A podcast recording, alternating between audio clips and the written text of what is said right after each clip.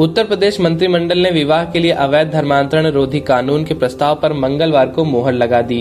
राज्य के कैबिनेट मंत्री सिद्धार्थ नाथ सिंह ने इसकी जानकारी दी। कैबिनेट मंत्री सिद्धार्थ नाथ सिंह ने मीडिया को जानकारी देते हुए बताया कि सीएम योगी आदित्यनाथ सिंह की अध्यक्षता में हुई बैठक में यह निर्णय लिया गया।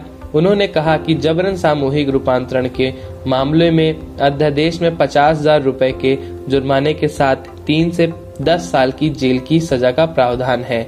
यदि कोई व्यक्ति किसी अन्य धर्म में परिवर्तित होने के बाद शादी करना चाहता है तो उसे शादी से दो महीने पहले डीएम से अनुमति लेनी होगी। कहा कि ऐसे धर्म परिवर्तन को अपराध की श्रेणी में लाया जाएगा, जो छल, कपट, प्रलोभन, बलपूर्वक या गलत तरीके से प्रभाव डालकर विवाह या किसी कपट रीति से एक धर्म से दूसरे धर्म में लाने के लिए किया जा रहा हो। उन्होंने बताया कि इसे गैर जमानती संज्ञेय अपराध के श्रेणी में रखने और उसे संबंधित मुकदमे को प्रथम श्रेणी मजिस्ट्रेट की न्यायालय में विचारणीय बनाए जाने का प्रावधान किया जा रहा है। मुख्यमंत्री योगी आदित्यनाथ ने पिछले दिनों कथित लव जिहाद के खिलाफ कानून बनाने का ऐलान किया था। उत्तर प्रदेश के गृह विभाग ने कानून विभाग को लव जिहाद के खिलाफ सख्त कानून बनाने का प्रस्ताव भेजा था। सख्त कानून की आवश्यकता पर ज़ोर देते हुए कानून मंत्री ब्रजेश पाठक ने पीटीआई भाषा से कहा था, राज्य में ऐसे मामलों में वृद्धि हुई है जो सामाजिक शर्मिंदगी और दुश्मनी का कारण बने हैं।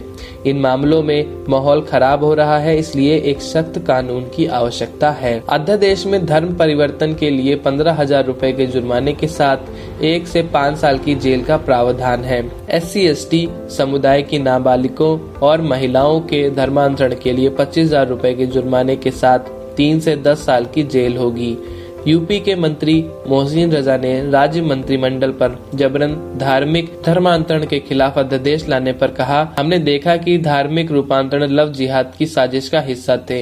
इन धर्मांतरणों के पीछे एक बड़ी साजिश है, जिसे हमारी सुरक्षा एजेंसी द्वारा सुलझाया गया। पिछले महीने जौनपुर और देवरिया में हुए उपचुनावों के लिए रैलियों को संबोधित करते हुए योगी ने कहा था कि उनकी सरकार लव जिहाद से निपटने के लिए एक कानून लेकर आएगी। इलाहाबाद उच्च न्यायालय ने अभी हाल में फैसला दिया था कि सिर्फ़ शादी के लिए धर्म परिवर्तन को स्वीकार नहीं किया जा सकता। मुख्यमंत्री योगी आदित्यनाथ ने अदालत के फैसले का स्वागत करते हुए कहा, जो लोग नाम छुपाकर बहु बेटियों की इज़्ज़त से खिलवाड़ करते हैं, अगर वे नहीं सुधरे तो राम नाम सत्य की उनकी अंतिम यात्रा निकलने वाली है। उन्होंने कहा था कि लव जिहाद में शामिल लोगों के पोस्टर चौराहे पर लगाए जाएँगे। यूपी के गृह विभाग ने गैर कानूनी धर्मांतरण के खिलाफ प्रस्तावित कानून का मसौदा पहले से ही तैयार कर लिया था।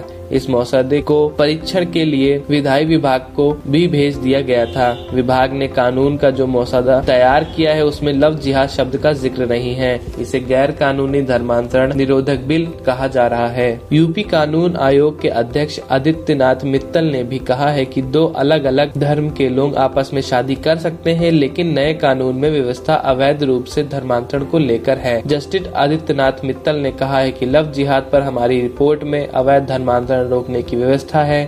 गलत विवरण या किसी भी प्रलोभन के माध्यम से किया जाने वाला कोई भी धार्मिक रूपांतरण को अवैध माना जाएगा और इसमें तीन साल तक की सजा हो सकती है।